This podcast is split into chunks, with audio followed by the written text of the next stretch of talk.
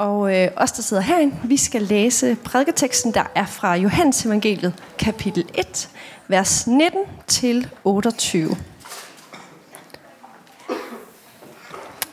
Dette er Johannes' vidnesbyrd.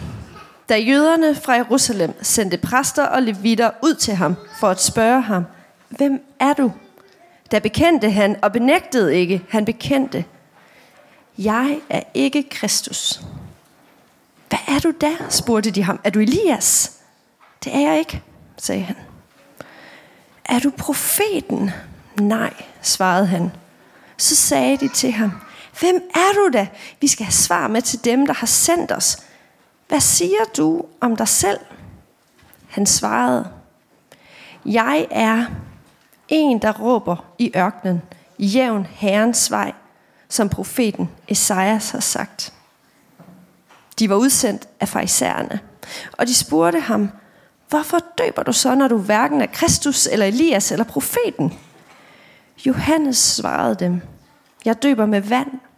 Midt i blandt jer står en, som I ikke kender. Han, som kommer efter mig, og hans skorem er jeg ikke værdig til at løse. Det, det skete i Betania på den anden side af Jordan, hvor Johannes, Johannes døbte.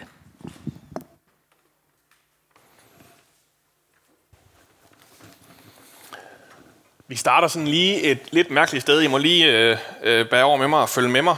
Øh, for et par uger siden, så var der sådan en afsløring i aviserne. Øh, vores nyvalgte nordjyske folketingsmedlem, Teresa Scavenius fra Alternativet, øh, hun øh, er ovenikøbet selv klimaforsker, og det, det var simpelthen blevet afsløret, at hun havde fløjet 24 gange indrigsflyvning over de sidste fem år. Mange af turene mellem Aalborg og København, så jeg var sådan lidt interesseret. Jeg ville godt lige finde ud af, om det var noget, man måtte eller ej. Og fidusen er jo så, at hun er fra det her parti, som egentlig forbyder korte flyvninger. Så, så det kunne hun jo på ingen måde tiltage sig, til, tillade sig. Politikken de skrev en leder og øh, mente, at hun burde skamme sig. Og øh, Facebook-kommentarerne var der selvfølgelig masser af om, hvor hyggelig det var af hende, det her det hele. Og så skete der noget mærkeligt, fordi normalt i sådan en situation, så har politikere kun to muligheder. Øh, de kan enten lægge sig fladt ned og sige undskyld og love aldrig at gøre det igen, eller de kan gå i flyverskjul og, og vente på, at der ligesom kommer en ny politiker og laver noget, der er dummere, så man har glemt, at de lavede noget dumt i første omgang. Øhm, Therese Scavenius, hun opfandt en tredje vej at gå. Hun gik til modangreb og erklærede, at det hele var utrolig dumt. For det første så var det slet ikke en afsløring. Hun havde altid været helt åben og ærlig om, at hun fløj, øh, selvom hun var klimaforsker. Så ville hun øvrigt også gerne lige høre, hvor meget politikken fløj, og hvordan de som Danmarks Klimaavis kunne forsvare og sælge alle de der rejseannoncer. Og derfra så blev det sådan lidt avanceret, og også ret anstrengende at lytte til, når hun så turnerede rundt i diverse deadlines og P1-debatter med ham her lederskribenten fra politikken, og de sådan fik råbt godt i munden på hinanden og skulle sige skudt nogle flere anklager afsted mod hinanden, end de nogensinde kunne nå at forsvare sig imod. Men i den del af hendes forsvar, forsvar jeg ligesom kunne nå at høre, så forklarede hun, at hele hendes tese som klimaforsker, det var nemlig lige præcis, at klimaet skulle være et kollektivt og ikke et individuelt ansvar. Fordi om hun flyver, eller om jeg flyver, det, det gør en ganske umålig for, forskel. Men hvis nu hele Danmark lod være med at flyve, ikke også? Ja, så kunne det være, at der var en point i det. Teresa Scavenius, hun sagde, at hun erklærede sig selv for værdiliberal. Hvilket valg vi hver især tager i forhold til vores klimabevidsthed, det er op til den enkelte, og ikke noget, vi står til ansvar overfor. Men Folketinget skal vedtage nogle love, som giver et reelt aftryk, når der er noget, som hele Danmark skal gøre. Det, det er der, indsatsen skal lægges. Og så er hun jo øvrigt imod den her form for dogne kampagnejournalistik, som medierne bedrev, hvor at Greta Thunberg selvfølgelig godt kunne tage færgen til USA, øh, i stedet for at flyve, men hvis hun bare skulle, så kunne få et billede af hende, hvor hun spiste noget mad fra en plastikbakke, så havde man hende jo. Så, så var det lige meget, hvad hun sagde. Øh, så kunne man se, at hun også var en hyggelig, og vi ikke behøvede at lytte til, hvad hun havde at sige. Jeg ved ikke helt, om hun, om hun vandt debatten. Fagbladet Journalisten, de havde sådan en analyse af det, og øh, kunne heller ikke helt gennemskue, om det her det var den nye skole i at forsvare sig imod hyggelerianklager. Øh, fordi tilbage står nemlig, at, at os, pøblerne ikke os, vi ved simpelthen ikke noget bedre, end at tage en hykler på færskærning. øh, og når først folkemasserne de har givet den der dom, så er der bare ikke rigtig nogen vej tilbage. Og så er det også sådan et sted, øh, hvor det bliver sværere og sværere for os almindelige menigmænd at, at undgå hyggeleriet. Mens verden bliver større og mere kompleks, og vores ansvar udvides, øh, jo mere vi ved, så, så skal vi ligesom også nu til at finde ud af, om vi så må rejse til VM i Katar, når det har kostet migrantarbejdernes liv, og bygge de der stadions. Må vi godt se det i fjernsynet så? Skal vi helst slukke i det 65. minut? Eller hvordan fungerer det? Bliver man så medskyldig? Eller er det bare en eller anden vestlig imperialistisk kritik i virkeligheden i første omgang? Øh, af en anden måde at gøre tingene på, som de gør det dernede? Er det bedre at kritisere FIFA, eller er det bedre at kritisere sponsorerne, eller hvem bør man ramme? Det, det er simpelthen ikke nemt at undgå inkonsekvens og undgå hyggeleriet i de valg, man tager i dag som moderne menneske. Og Bibelen er jo også fuld af de hyggelere der. Og Jesus han er absolut heller ikke bange for at, at, at udpege sådan en, og træder jo dermed ind i en lang tradition af profeter før ham, der ligesom har sat fingeren på det der ømme punkt, øh, udpegede, at Israel og særligt deres ledere ikke lige var helt så fede, som de selv syntes, de var. Farisæerne, de bliver pillet fra hinanden, ikke også, fordi de her faste regler, de har stillet op, øh, på den ene side har så mange inkonsekvente huller, at man, man skal godt nok have styr på at give tiende af sine koderier, men man må gerne behandle sin gamle mor, som man, det passer en. Øh, eller ikke rigtig noget, de selv egentlig kan leve op til alligevel, når det kommer til stykket. De kan heller ikke lade være med at betale skat til den gudsbespottende kejser, øh, når det kommer til stykket. Så, så Jesus han går hele tiden og sætter fingeren på det her ømme punkt og kalder dem ud, når de er hyggelere. Og så er vi ved dagens prædiketekst. Fordi så møder vi Johannes her i dag. En af de her meget, meget, meget sjældne mennesker, som man ikke kan klistre hyggelerprædikatet på. Det er sådan en, vi har med at gøre i dag. Johannes Døberen, måske den mest bizarre skikkelse i hele Nye Testamentet, ikke også, som er taget ud i ørkenen, det, det, det står der i de andre øh, bibeltekster, iklædt kamelhår og en diæt, på en diæt af græshopper og honning. Og nu står han så derude og, og råber. Øh, som sagt, sådan en type, der lige giver mig behov for at sige, at det er altså ikke lige sådan en kristen, jeg er. øh, og så samtidig en dybt fascinerende mand, der man ikke kan lade være med at beundre på en eller anden måde. Og så står han derude og råber så højt, at det meste af Israel, de efterhånden må forbi en dag og se, hvad det er for noget, det her fænomen. Se om ham her, han virkelig er det, han giver sig ud for at være. Er der, er der en hul i osten et sted, eller er han virkelig bare en til en, det han præsenterer? præsenterer? Og hey, hvad var det egentlig, det var i første omgang? Det, det er i hvert fald noget med, at han, han døber folk.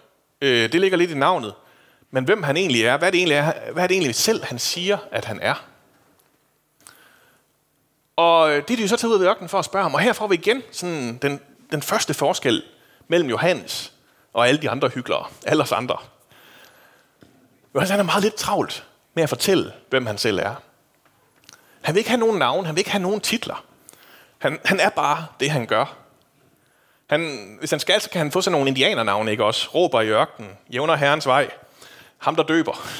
Altså, de har ikke været vildt kreative, da de skulle finde på det. Der, der er langt imellem den slags mennesker, der er blevet så meget et med det, de gør, at der ikke rigtig er andet at sige, vel? What you see is what, you get. De, de, der, de der mennesker, den der kamelulsjakke, det er ikke et eller andet gennemtænkt branding-greb, der har siddet nogle konsulenter og udtænkt et eller andet sted, så han kan sådan få det størst mulige impact. Øh, det er ikke en eller anden Hollywood-skuespiller, der har siddet og, og fundet en, en passende velgørenhedsprojekt sammen med sine rådgivere, så øh, og så lige kan tweete lidt, måske noget kritik af Amazon eller et eller andet på sin Apple-telefon fra sin pool. Eller, altså, det, det, det er en, der virkelig bare helt genuint er det, han siger. Gør det, han siger. Johannes han er bare gået helt off the grid, og han, nu lever han af de her græshopper, fordi det bare er den eneste tilgængelige protein, der hvor han er. Den slags mennesker, som nogen, der bare lever deres liv fuldstændig i overensstemmelse med deres egne værdier, helt kompromilløst, de er så sjældne, at de, de vækker vores dybeste fascination, når vi faktisk møder dem. Jeg ved ikke, om det hjælper at nævne eksempler her, fordi så kan vi også sådan finde huller i dem, ikke også?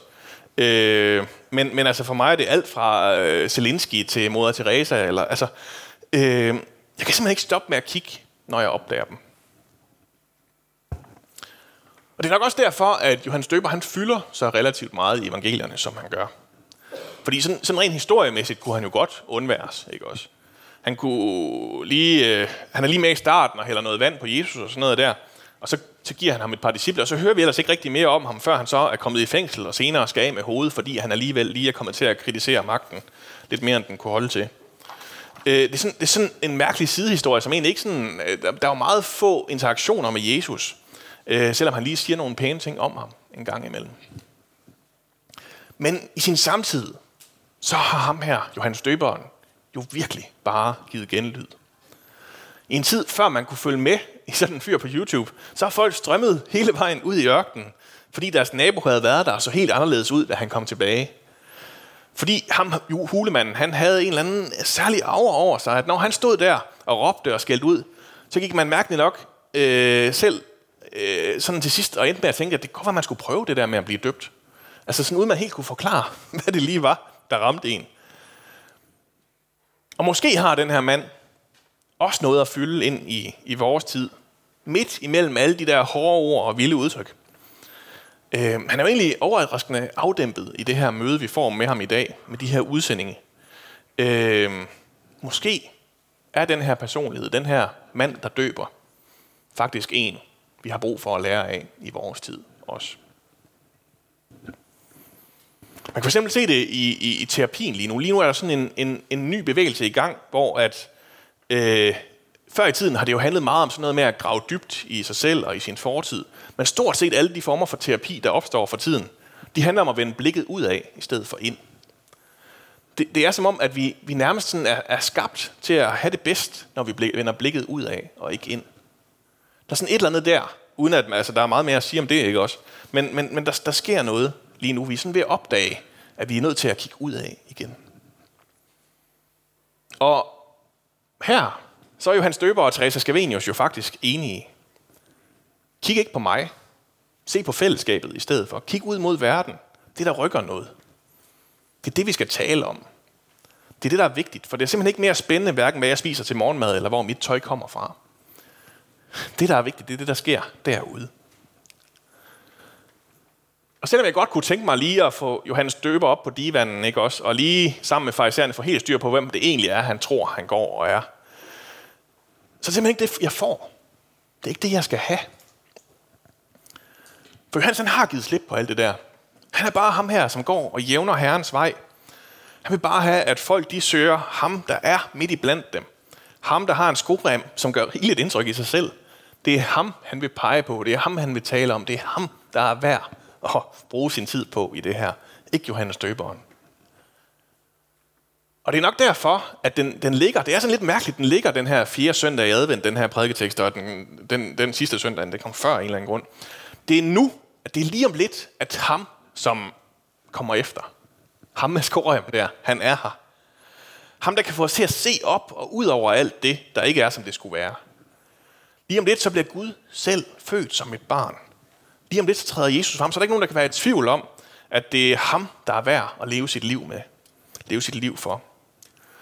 Lige om lidt, så vil han endnu en gang gå af den vej, han nu kan finde ind i vores hjerter. Ja, det, det er sådan en prædiken, hvor jeg vil lidt frem og tilbage det her. Øh, men, øh, fordi, fordi det, det er jo det, der er med hyggeleriet, ikke også? Øh, hvis man ikke selv lever det, man prædiker, så har man ligesom fået sagt, at det faktisk slet ikke var, var sandt eller rigtigt, eller værd at leve efter i, for, i første omgang. Hvis Greta Thunberg, hun spiser af de der plastikbakker, ikke også, så mener hun nok heller ikke så meget det der med, øh, at vi skal kæmpe for klimaet og os andre. Så må vi godt lige vente og se, hvordan det går med den der temperatur i stedet for. Hvis landsholdet ikke vil spille med det der armbånd, jamen så var det måske alligevel ikke så vigtigt med de der minoritetsrettigheder, hvis det alligevel kostede et gult kort. Hvis, hvis superstjerneprædikanten han selv bliver taget med, med bukserne nede i pengekassen, eller hvad han nu gør, øh, hvorfor skulle vi andre så leve anderledes? Altså, øh, men med evangeliet, der er det anderledes. Måske det nærmest omvendt i virkeligheden. Det er ikke bundet af, om guruen nu kan finde ud af at leve det og levere det godt nok. Det er netop der, hvor vi kommer til kort, hvor vores forbilleder kommer til kort.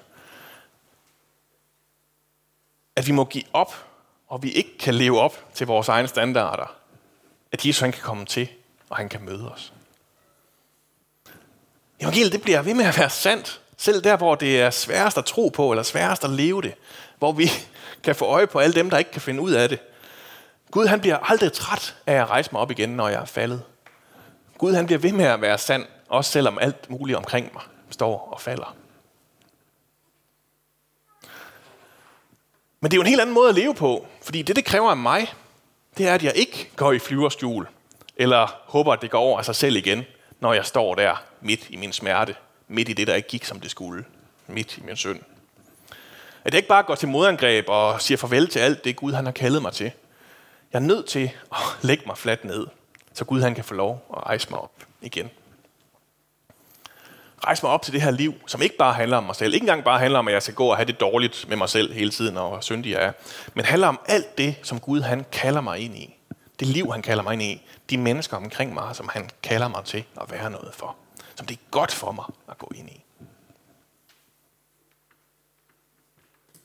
Johannes Døber, han er jo nok sådan nærmest den eneste, vi møder i Nye Testamente, som ikke får en konflikt med Jesus. Familien, disciplene, farisæerne og almindelige skare, de bliver ved med ikke at kunne gribe om det her. De bliver ved med at rode rundt i, hvad det er, den her relation den handler om. Hvem det er, der skal sidde i førersædet. Hvem der skal styre det her. Døberen, den her bizarre skikkelse, den her, der er lidt for meget af, jamen han er faktisk aldrig i tvivl om det her. Han ved godt, at det er Jesus, der er den største. Og så er det jo også sådan lige en, en sandhed med, med modifikationer. Fordi øh, dem af os, der var i kirke sidste søndag, vi hørte så netop om, hvordan han kom i tvivl. Et stykke tid senere, så er Johannes Døber landet i fængsel, fordi han lige fik kritiseret nogen, der ikke kunne holde til at blive kritiseret. Som ikke kunne komme udenom at få ham arresteret længere. Og, og så sender han jo den her besked til Jesus. Er du den, der kommer, eller skal vi vente den anden? Var det virkelig dig? Kan det virkelig passe det her, nu når jeg sidder i mit fængsel? Jeg kunne ikke lade være med at forestille mig, hvad ville der ske, hvis der var en avis, der lige havde opsnappet den her kurér. Fundet ud af, at den her besked var blevet sendt. Så havde vi ligesom fået vores plastikbakke, ikke? og så havde avisoverskrifterne været her. Nu råber han ikke mere. øh, ja, døberen, der, der ikke kunne døbe sig selv, eller hvad det nu er.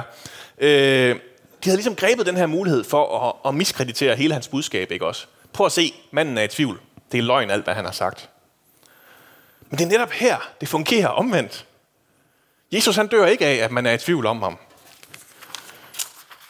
Det stopper ikke med at være sandt, fordi man lige selv synes, det er lidt tungt, det hele.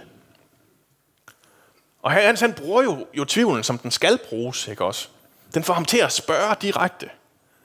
Der er ikke noget, han, han skal være bange for at sætte ord på, eller ikke kan, kan holde til, at verden får at vide om ham, at han har sagt. Han har, han har udråb og forgyldt skoam på ham her. Og alligevel så er han gået hen og blevet i tvivl om, om det nu var den rigtige Messias. Om han var den frelser, han skulle være, når han nu sidder her i fængsel og har det elendigt. Og igen så svarer Jesus i Johannes' gamle ånd, vender blikket væk fra ham selv. Fortæller om, hvad man kan høre og se, om blinde, der ser, døve, der, der hører, og lamme, der går.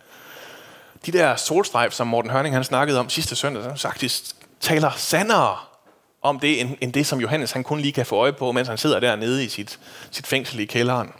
Det, der sådan er inden for hans egen næsetip. Og det er sådan, altså sådan, det lyder i dag. Det er der, vi slutter. Der er et kald til at leve sit liv som Johannes døber. Med blikket væk fra sig selv. Hvor det ikke er nær så vigtigt at kunne svare på, hvem man er, som hvem man tilhører. Leve på en tro, der ikke lever og dør med det seneste svigt eller nederlag, man har oplevet. Men lever og spørger os igennem det hele. Godt til at sætte ord på det, der er. Som jævner vejen, råber i ørkenen om ham, der skal komme. Som vi dag efter dag, jul efter jul, endnu en gang kan tage imod i vores liv. Som viser os en ny måde at leve på. Ja, lad os bede sammen.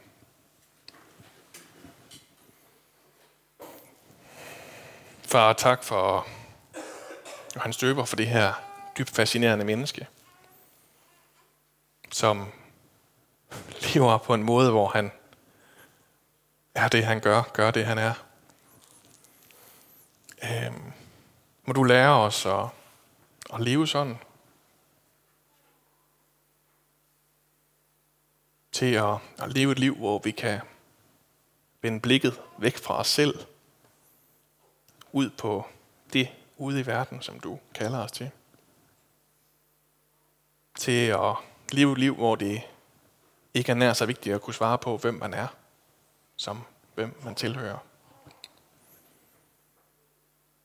Og du øh, igennem svigt og nederlag, igennem forbilleder, der ikke var det, de skulle have været, alligevel møder os med din sandhed.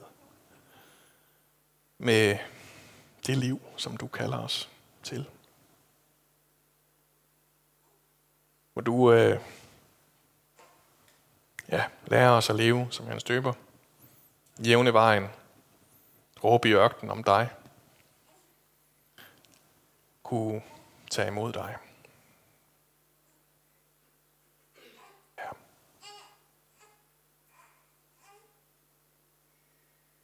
Amen.